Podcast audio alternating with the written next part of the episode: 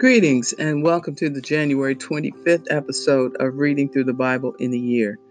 Today we will read, we will finish Genesis by reading chapter 50 through Exodus chapter 2, verse 10, Matthew chapter 16, verses 13 through chapter 17, verse 9, Psalm 21, verses 1 through 13, and Proverbs 5, verse 1 through 6. And today I'm reading from the New International Version, beginning with chapter 50. And it says Joseph threw himself on his father and wept over him and kissed him. Then Joseph directed the physicians in his service to embalm his father Israel.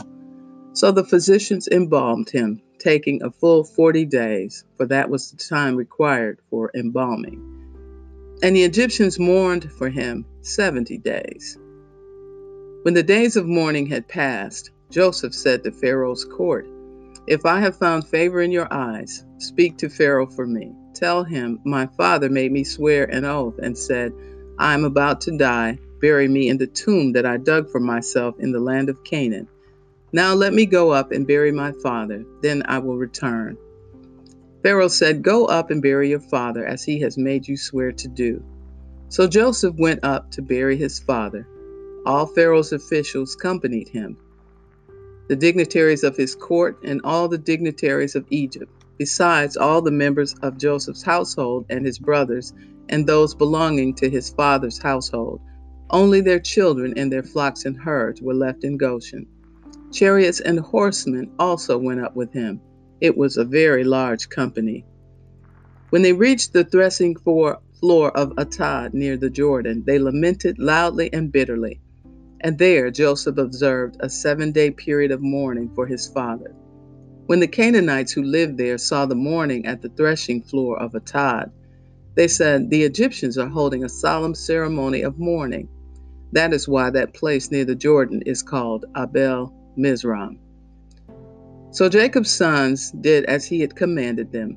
They carried him to the land of Canaan and buried him in the cave in the field of Machpelah near Mamre, which Abraham had bought along with the field as a burial place from Ephron the Hittite. After burying his father, Joseph returned to Egypt together with his brothers and all the others who had gone with him to bury his father. When Joseph's brothers saw that their father was dead, they said, What if Joseph holds a grudge against us and pays us back for all the wrongs we did to him? So they sent word to Joseph, saying, Your father left these instructions before he died. This is what you are to say to Joseph I ask you to forgive your brothers the sins and the wrongs they committed in treating you so badly. Now please forgive the sins of the servants of the God of your father. When their message came to him, Joseph wept. His brothers then came and threw themselves down before him. We are your slaves, they said. But Joseph said to them, Don't be afraid. Am I in the place of God? You intended to harm me, but God intended it for good, to accomplish what is now being done, the saving of many lives. So then, don't be afraid. I will provide for you and your children. And he reassured them and spoke kindly to them. Joseph stayed in Egypt along with all his father's family. He lived a 110 years and saw the third generation of Ephraim's children.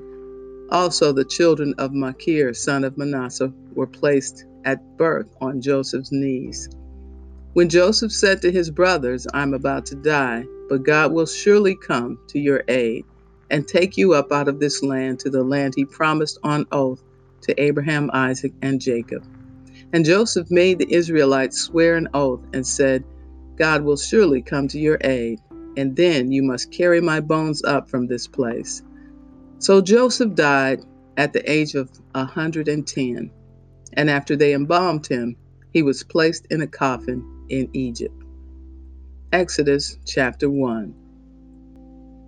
These are the names of the sons of Israel who went to Egypt with Jacob, each with his family Reuben, Simeon, Levi, and Judah, Issachar, Zebulun, and Benjamin, Dan and Naphtali, Gad and Asher.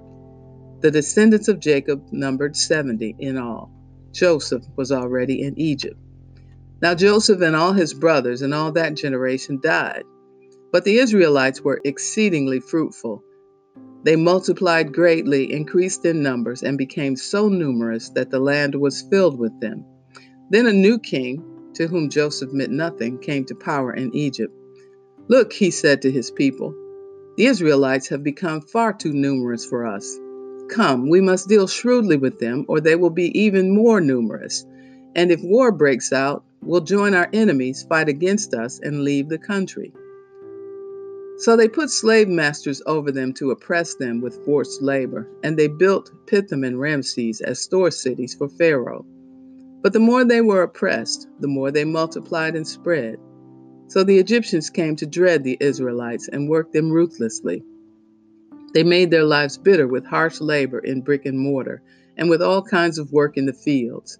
In all their harsh labor, the Egyptians worked them ruthlessly. The king of Egypt said to the Hebrew midwives, whose names were Shiphrah and Puah, When you are helping the Hebrew women during childbirth on the delivery stool, if you see that the baby is a boy, kill him. But if it is a girl, let her live. The midwives, however, feared God and did not do what the king of Egypt told them to do. They let the boys live. Then the king of Egypt summoned the midwives and asked them, Why have you done this? Why have you let the boys live? The midwives answered Pharaoh, Hebrew women are not like Egyptian women. They are vigorous and give birth before the midwives arrive. So God was kind to the midwives, and the people increased and became even more numerous. And because the midwives feared God, he gave them families of their own. Then Pharaoh gave this order to all his people Every Hebrew boy that is born you must throw into the Nile but let every girl live. Chapter 2 Now a man of the tribe of Levi married a Levite woman, and she became pregnant and gave birth to a son. When she saw that he was a fine child, she hid him for three months. But when she could hide him no longer, she got a papyrus basket for him and coated it with tar and pitch. Then she placed the child in it and put it among the reeds along the bank of the Nile.